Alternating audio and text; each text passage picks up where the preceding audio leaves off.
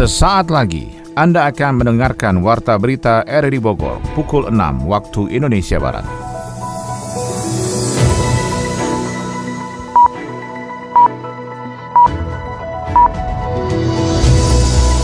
Selamat pagi dan salam jumpa. Kembali kami hadir dalam Warta Berita edisi hari ini, Selasa 22 Februari 2022.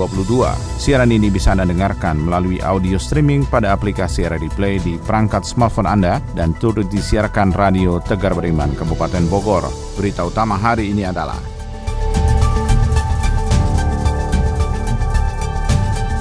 Presiden Joko Widodo meminta Basarnas memperbanyak inovasi dalam pemanfaatan teknologi. Perbanyak inovasi dengan memanfaatkan teknologi ini wajib. Teknologi SAR sudah berkembang dengan cepat dan semakin canggih. Warga korban banjir Jaya Raksa Baros, Kota Sukabumi mengeluhkan penyakit pasca banjir. Itu ada satu korban meninggal dunia, terutama Ibu Nun, dan sudah kami evakuasi ke rumah sakit. Pedagang tahu tempe kebingungan melambungnya harga kedelai. Kita upayakan kalaupun ada akselerasi operasi pasar dan lain-lain secepatnya di Kota Bogor. Bersama saya Maulana Isnarto, inilah Warta Berita selengkapnya.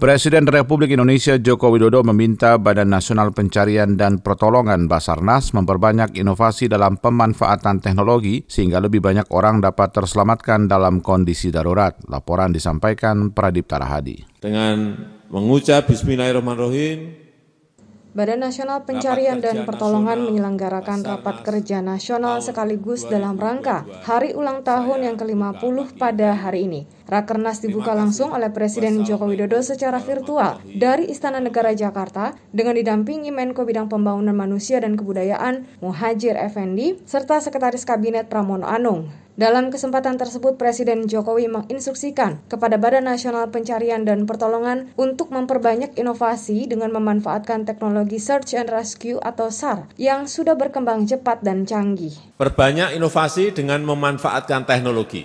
Ini wajib. Teknologi SAR sudah berkembang dengan cepat dan semakin canggih yang bisa membantu, memproyeksi, dan menganalisa secara cepat dan akurat dan dengan penanganan yang lebih tepat dan akan lebih efektif agar dapat kita menyelamatkan lebih banyak korban. Karena itu Basarnas tidak boleh ketinggalan. Saya ulang, Basarnas tidak boleh ketinggalan dalam hal teknologi.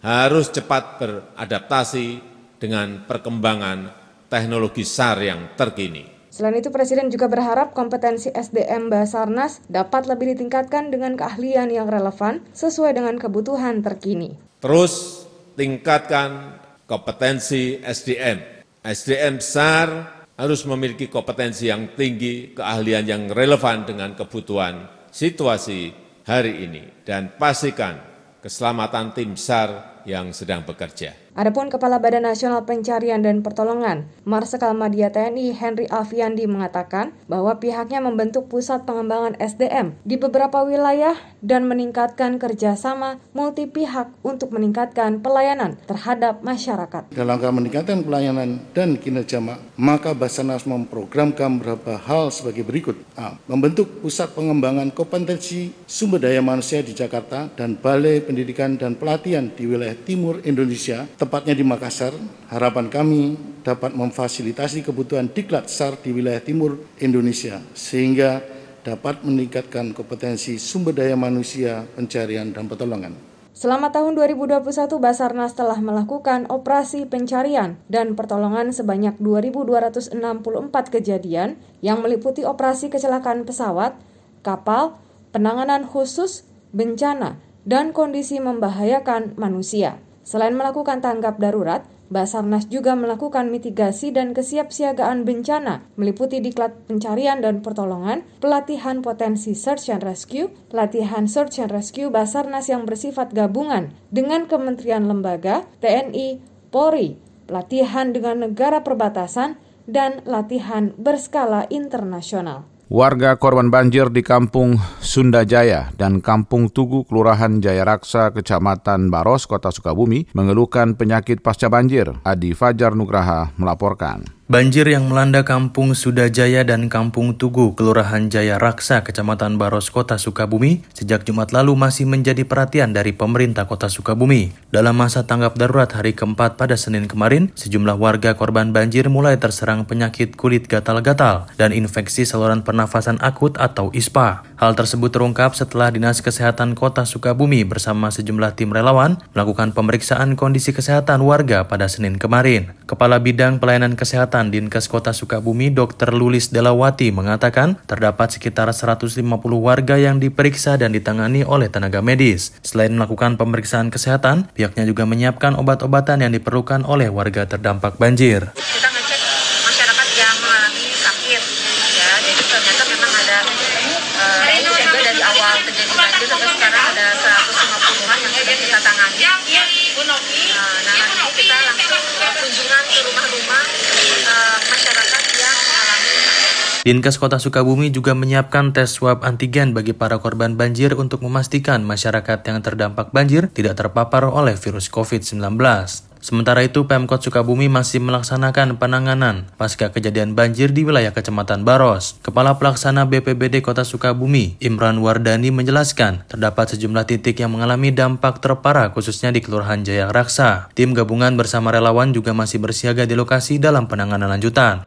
8 titik terdiri dari 59 titik lokasi banjir dan 9 titik lokasi longsor. Kecamatan Baros, Kelurahan Jaya Raksa itu ada satu korban meninggal dunia pertama Ibu Nur dan sudah kami evakuasi ke Rumah Sakit Bunut untuk jenazah dan juga satu korban luka ringan juga sudah dievakuasi ke Rumah Sakit Bunut. Penanganan saat ini kami masih penyisiran di lokasi-lokasi. Dari 68 kami telah menyisir 16 lokasi dan ini masih terus berjalan. Kami menerjunkan 24 personil dibantu dengan para relawan-relawan. Pemerintah Provinsi Jawa Barat turut memberikan perhatian terhadap bencana tersebut. Dalam kunjungannya ke kota Sukabumi pada minggu lalu, Gubernur Jawa Barat Ridwan Kamil meminta seluruh pihak bahu-membahu melakukan penanganan bencana banjir yang berdampak pada ratusan jiwa warga. Pihaknya juga menyalurkan bantuan 2 miliar rupiah yang berasal dari bantuan Pemprov dan dana umat untuk melakukan rehabilitasi rumah dan juga membantu korban terdampak bencana banjir. Ada banyak sekali rumah yang rusak berat, tanggap darurat saya titipkan ke Pak Wali uh, dengan tim dibantu TNI Polri kemudian nanti uh, buat rehabilitasi pembangunan rumah sedang dulu oleh terkait setempat bantuan dari pemprov setengah miliar apa dari zakat-zakat orang-orang baik yang ikut ke saya 500 juta yang total 2 miliar uh, saya hitung kalau membangun kelihatannya memadai lah ya. Banjir terjadi akibat cuaca buruk ditambah luapan air yang terjadi di Sungai Cisuda. BPBD Kota Sukabumi mengungkapkan banjir ini merupakan terbesar yang pernah terjadi di Kota Sukabumi. BPBD mendata setidaknya 8 rumah, 2 masjid, pesantren rusak akibat banjir yang terjadi di Kampung Sudajaya dan Kampung Tugu, Kelurahan Jaya Raksa, Kecamatan Baros. Akibatnya 94 kepala keluarga dengan 364 jiwa ikut terdampak banjir tersebut. Komisi 5 DPR RI pertanyakan keterlambatan target pengerjaan Waduk Ciawi Bogor sebagai penahan banjir DKI Jakarta. Kita ikuti laporan Nyofri Haryadi. Anggota Komisi 5 DPR RI lakukan audiensi dengan warga terkait dampak pencemaran aliran Kali Ciliwung akibat material lumpur dan batu proyek pembangunan Waduk Ciawi di Kabupaten Bogor. Dalam kunjungan kerjanya di Bendungan Cibalok, Gadok Megamendung Bogor tersebut, anggota Komisi 5 DPR RI Mulyadi mendengarkan aspirasi warga untuk dibawa dalam agenda reses dan isu dalam rapat bersama Kementerian dan BUMN untuk dicarikan solusinya. Salah satu yang menjadi sorotannya adalah sampai saat ini Waduk Ciawi Bogor masih belum berfungsi sebagai penahan banjir DKI Jakarta seperti yang direncanakan dulu. Bahkan melihat adanya delay atau keterlambatan target pengerjaan waduk hingga 2 tahun juga menjadi pertanyaan Komisi 5 DPR RI untuk dikonfirmasi ulang kepada Kementerian PUPR dan Dirjen Sumber Daya Air. Mereka para pengambil kebijakan dan kuasa pengguna anggaran kan tidak tahu kalau misalnya saya tidak turun langsung Pak. Jangan sampai manfaat untuk Jakarta tapi menyulitkan buat warga setempat. Saya kira itu. Kan salah satunya misalnya masalah pembebasan. Tadi saya dengar pembahasan sudah selesai, ya kan? Nah itu yang harus kita kritisi. Kenapa? Karena tahun lalu pun saya sama, Pak. Hampir dua tahun yang lalu saya berkunjung juga ke proyek Bendungan Ciawi. Waktu itu ada komitmen, saya ingatkan, loh ini jangan hanya komitmen di ruang rapat, saya bilang. Dan saya punya keyakinan ini delay, dan ternyata delay hampir dua tahun nih. Pak, ini Ciawi ini akan diingat kalau Jakarta banjir gitu. Tapi sampai hari ini tidak ada progres sama sekali untuk menyelesaikan bangunan bisa bermanfaat. Saya kira itu. Ada dua proyek besar berjalan bersamaan yakni Waduk Ciawi dan Sukamahi. Waduk Ciawi terdapat di Desa Cipayung Datar, Desa Gadok, Desa Sukakarya, dan Desa Kopo di Kecamatan Megamendung dan Cisarua, serta Bendungan Sukamahi berada di Desa Sukamahi, Sukakarya, dan Desa Kopo, Kecamatan Megamendung. Keduanya direncanakan tuntas pada 2022 ini, namun belum dipastikan kapan. Ketua Forum Badan Permusyawaratan Desa Puncak Bogor, AZ Basuni, menjelaskan campuran lumpur dari proyek pengerukan tebing bendungan mengakibatkan kolam tambak ikan air tawar warga mati dan tidak sedikit juga masjid dan musola yang masih mengandalkan aliran kali Ciliwung tersebut. Terus juga banyak hal lagi mengenai bendungan Ciawi yang sampai dengan saat ini belum selesai sehingga uh, air masih menjadi keruh, masyarakat dirugikan karena uh, kali Cibalok yang digunakan oleh masyarakat sampai dengan saat ini tidak bisa digunakan. Yang pertama adalah wisata kecil-kecilan seperti tubing ini tidak jalan. Terus juga peternak ikan yang di jalur Pandansari juga tidak jalan dan tutup, mereka merugi sampai dengan ada yang bangkrut. Pasca audiensi dengan warga, Puncak Bogor itu pun diharapkan memberi solusi perbaikan penataan kawasan di Hulu Ciliwung di Puncak Bogor. Tidak hanya pengembangan bisnis dan industri pariwisatanya saja, melainkan kelestarian lingkungan hidup di dalamnya. Kamu kenapa, Kinan? Aku baru kena teguran sama atasan. Project yang aku kerjain lewat deadline dan gak sampai target. Padahal project ini tuh it's my dream. Semua udah aku kerahin. Kayaknya emang aku gak punya kemampuan deh. Ada aja kesalahan yang aku lakuin. Apa aku harus resign ya? Loh, loh kok jadi ngeremehin diri kamu sendiri sih, Nan? Enggak. Aku lagi introspeksi diri aja. Abis aku capek gagal terus. Nan, yang kamu lakuin tuh bukan introspeksi diri. Ini tuh namanya self gaslighting. Ya semacam ngeremehin diri kamu sendiri lah. Tandanya itu, kamu ngeraguin diri kamu sendiri dan selalu nyalahin diri kamu atas semua apa pun yang terjadi. Ini tuh Nan, kalau misalnya di tahap serius bisa ganggu kesehatan mental kamu loh. Terus aku harus gimana ya? Kamu kan udah usaha juga nggak diem aja. Yang paling penting, kamu tuh harus berhenti nyalahin diri kamu sendiri. Oke, fine Lydia. Udah ah, mending kita makan dulu aja yuk. Iya deh, lapar. Pendengar, melambungnya harga kedelai sebagai bahan baku tahu tempe membuat pedagang kebingungan. Selengkapnya kita ikuti penelusuran reporter Yofri Haryadi dalam laporan khusus berikut ini.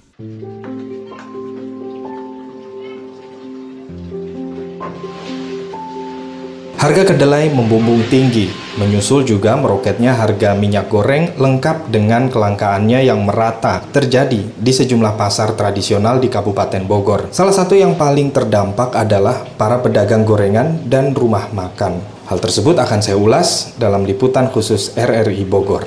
Ibu nggak ke pasar, ini punya stok yang kemarin ya. Terakhir beli berapa itu? Segitu berapa? 10. 10 ribu. Uh, itu naik itu harganya. Itu ah enggak, tetap aja segitu kan oh. banyak yang gini ya, yang produksi yang di kampung-kampung itu. Jadi pabriknya kecil. Uh, jadi tetap aja orang yang dagang dagang gitu. Jadi masih Tapi ada yang, beli. Kalau yang gede mah enggak. Oh, yang gede enggak.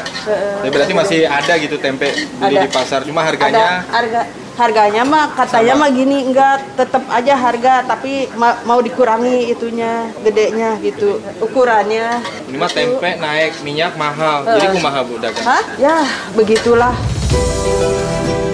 di Kecamatan Cisarua ada sebuah kampung yang menjadi sentra produksi tempe, yakni Kampung Pentas Desa Citeko, Cisarua, Bogor. Saya mencoba mendatangi kampung tersebut yang tidak jauh dari pasar tradisional Cisarua, Bogor dengan kontur jalan menanjak dan hanya dapat dilintasi roda dua saja. Dan ternyata para perajin tempe di sana sudah ada sejak awal berdirinya pasar Cisarua sekitar 1987-an. Namun sayang, saat saya mencoba mendatangi lokasi hanya satu perajin perajin tempe yang masih beroperasi. Namanya Antasari, yang sejak tahun 2000 memulai usaha produksi tempe rumahan.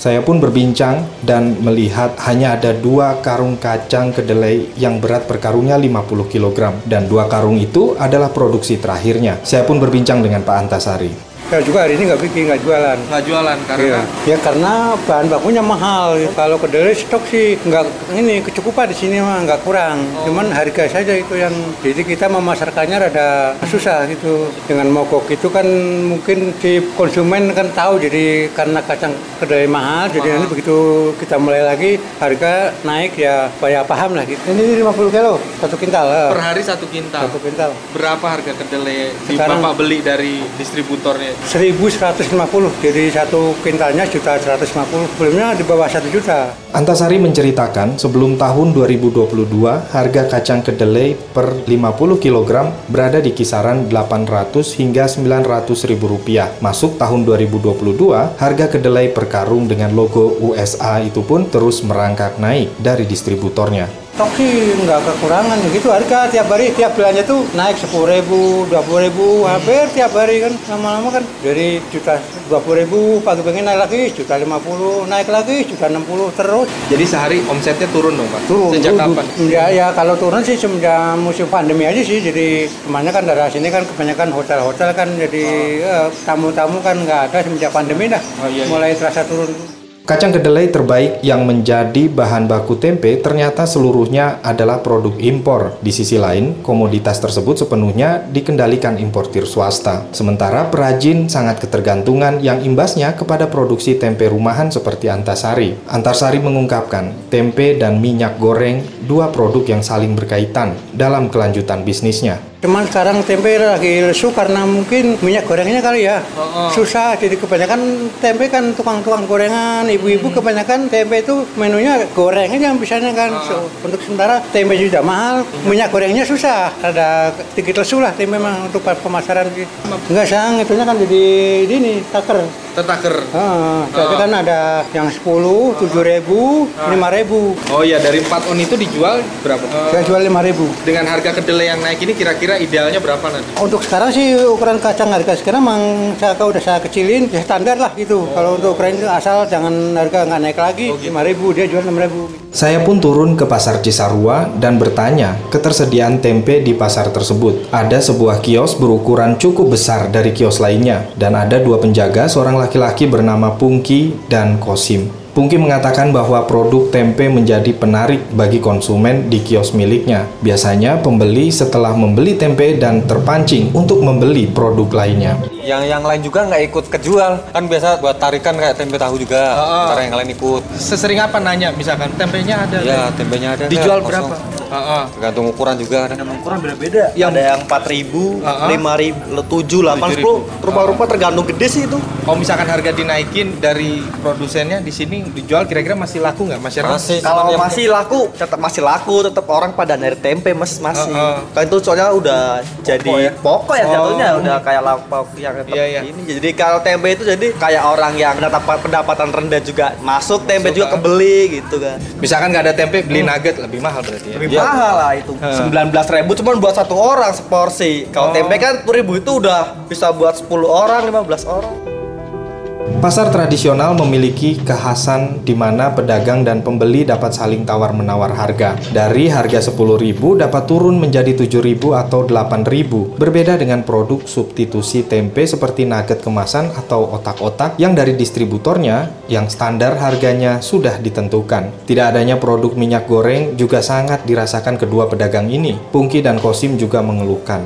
pasokan minyak goreng subsidi hanya diberikan kepada waralaba minimarket minyak info dong minyak gimana? kacau Ah. kacau minyak bener saya lihat berita di TV tuh ada yang nimbun Oh, udah iya benar. oh itu yang di Nah, Sumatera tuh Di sini jual nggak? Janjian nggak ada Nggak ada. nggak ada Nggak kita udah Hampir dua minggu nggak jual nggak jual minyak.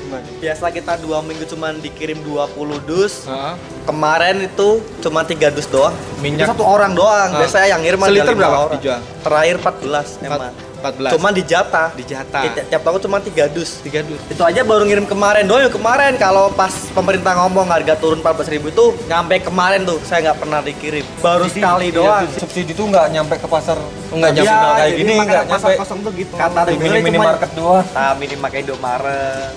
Mahalnya harga kacang kedelai dan langkanya minyak goreng juga dikeluhkan para pelaku UMKM di Kabupaten Bogor. Seperti diungkapkan Ketua Forum UKM dan IKM Kabupaten Bogor Hasan Haikal Tolib. Saya sebagai ketua forum UMKM meminta kepada pemerintah bagaimana caranya untuk supaya kedelai ini bisa turun harga karena kasihan kepada UMKM UMKM saya menjerit manakala harga kedelai melambung tinggi. Ini menjadi sebuah PR yang terus berkepanjangan karena harga kedelai bukan hari ini saja naik tapi sudah dari tahun-tahun sebelumnya pun masih terus melonjak. Masyarakat pelaku UKM dan IKM dihadapkan dengan ketidakpastian akan usaha kecil yang sedang mereka jalani. Banyak dari pelaku usaha kecil di lapangan yang luput dari target bantuan pemerintah karena mental kemandirian mereka yang tidak biasa bergantung dari siapa pun yang kini terdampak di tengah naiknya harga bahan baku produksi mereka.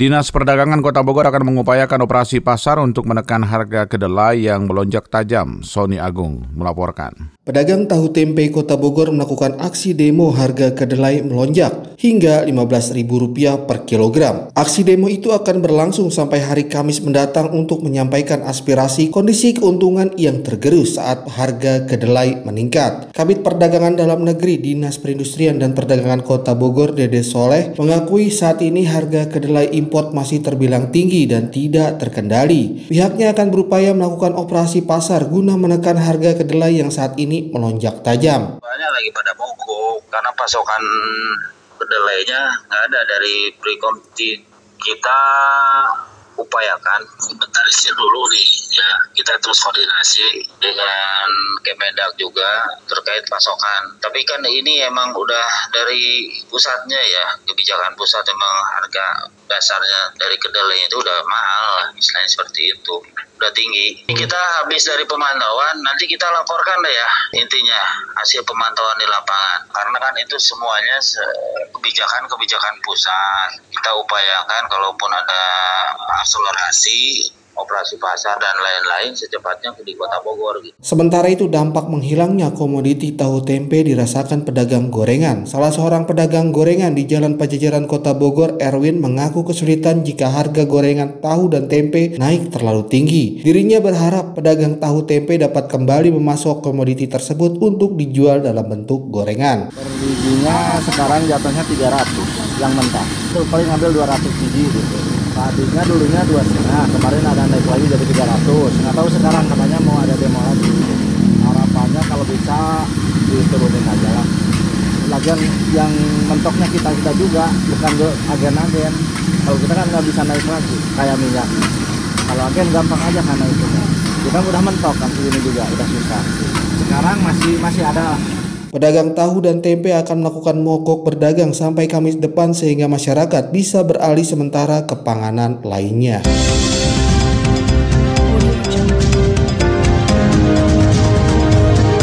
Anda tengah mendengarkan Warta Berita RRI Bogor.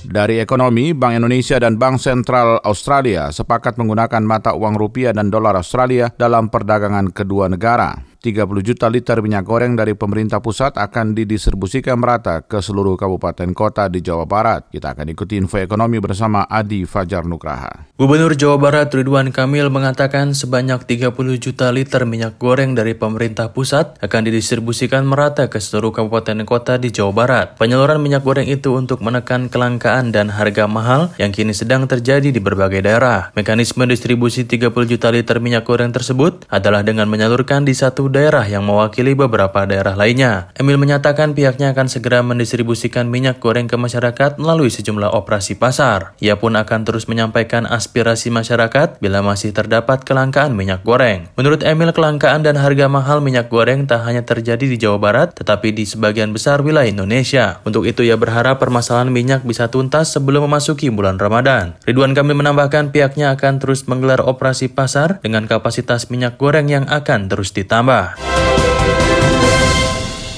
Bank Indonesia dan Bank Sentral Australia, Reserve Bank of Australia, sepakat menggunakan mata uang lokal yaitu rupiah dan dolar Australia dalam perdagangan yang dilakukan antar kedua negara. Kebijakan tersebut dikenal sebagai Bilateral Currency Swap Arrangement dan mulai berlaku sejak 18 Februari 2022. Kesepakatan tersebut ditandatangani langsung oleh Gubernur Bank Indonesia Peri Warjio dengan Gubernur Reserve Bank of Australia Philip Lowy. Penggunaan mata uang lokal dalam perdagangan akan berlaku selama tiga tahun ke depan depan dan dapat diperpanjang atas kesepakatan kedua bank sentral. Dengan perjanjian ini, maka perdagangan antar kedua negara akan menggunakan mata uang lokal dengan nilai maksimal mencapai 100 triliun rupiah atau 10 miliar US dollar Australia. Kebijakan ini merupakan yang ketiga kalinya dilakukan antar kedua bank sentral yang pertama kali dilakukan pada Desember 2015. Manfaat kerjasama bilateral ini adalah dapat mendorong perdagangan antar Indonesia dan Australia dalam rangka pembangunan ekonomi kedua negara.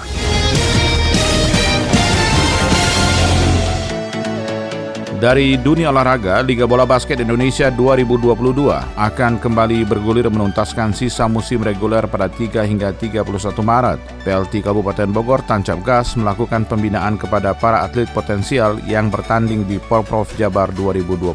Kita akan ikuti laporan Ermelinda. Pengurus cabang olahraga tenis lapangan PLT Kabupaten Bogor usai melakukan koordinasi dengan pengurus KONI langsung tancap gas melakukan pembinaan kepada para atlet potensialnya untuk bisa berjaya di Porprov Jabar 2022. Ketua Umum Pengcap PLT Kabupaten Bogor Didi Kurnia merespon positif keputusan Ketum KONI yang akan memprioritaskan cabang olahraga unggulan termasuk di dalamnya cabang olahraga tenis lapangan. Menurutnya sudah seharusnya teori mendukung kebijakan dan Misi Koni Kabupaten Bogor dalam mewujudkan target juara umum. Pelti wajib berkontribusi dan akan mempertahankan gelar juara umum seperti di Porda 2018 lalu. Untuk peta kekuatan yang bakal jadi rival Kabupaten Bogor berdasarkan hasil pemantauan tim Sport Intelligent Pelti yakni Kabupaten Bekasi, Kabupaten Kuningan, dan Kota Bandung. Namun tidak menutup kemungkinan daerah lain seperti Kabupaten Karawang dan Cirebon akan menjadi saing dalam perebutan medali medali emas. Pertama bahwa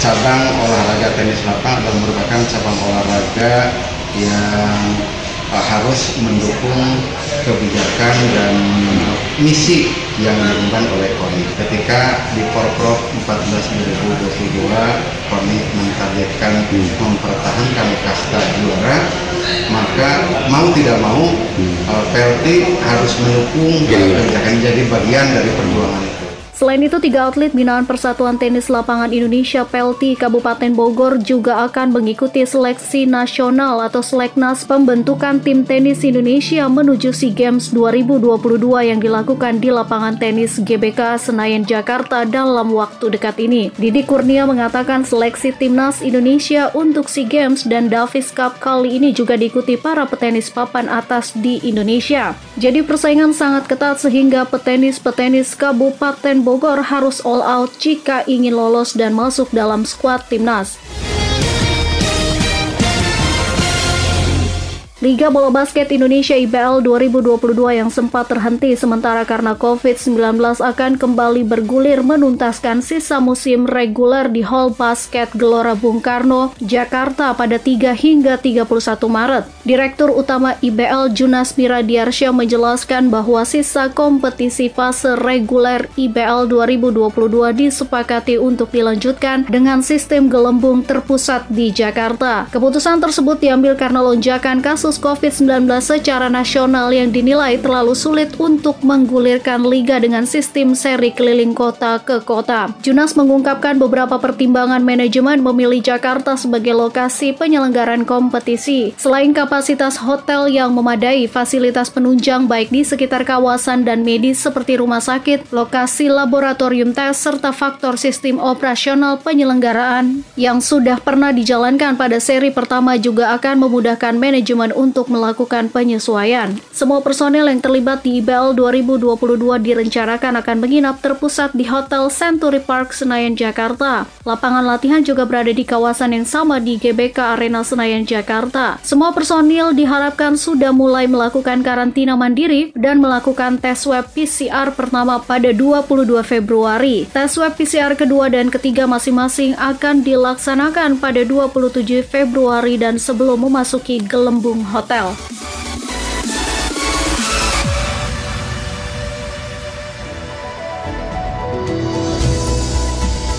Demikian rangkaian informasi yang kami hadirkan dalam Warta Berita di edisi hari ini. Sebelum berpisah, kami kembali sampaikan berita utama.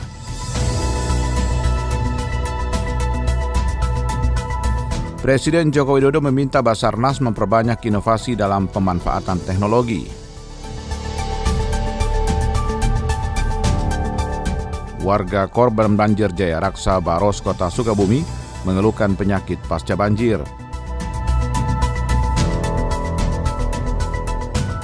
Pedagang tahu tempe kebingungan melambungnya harga kedelai.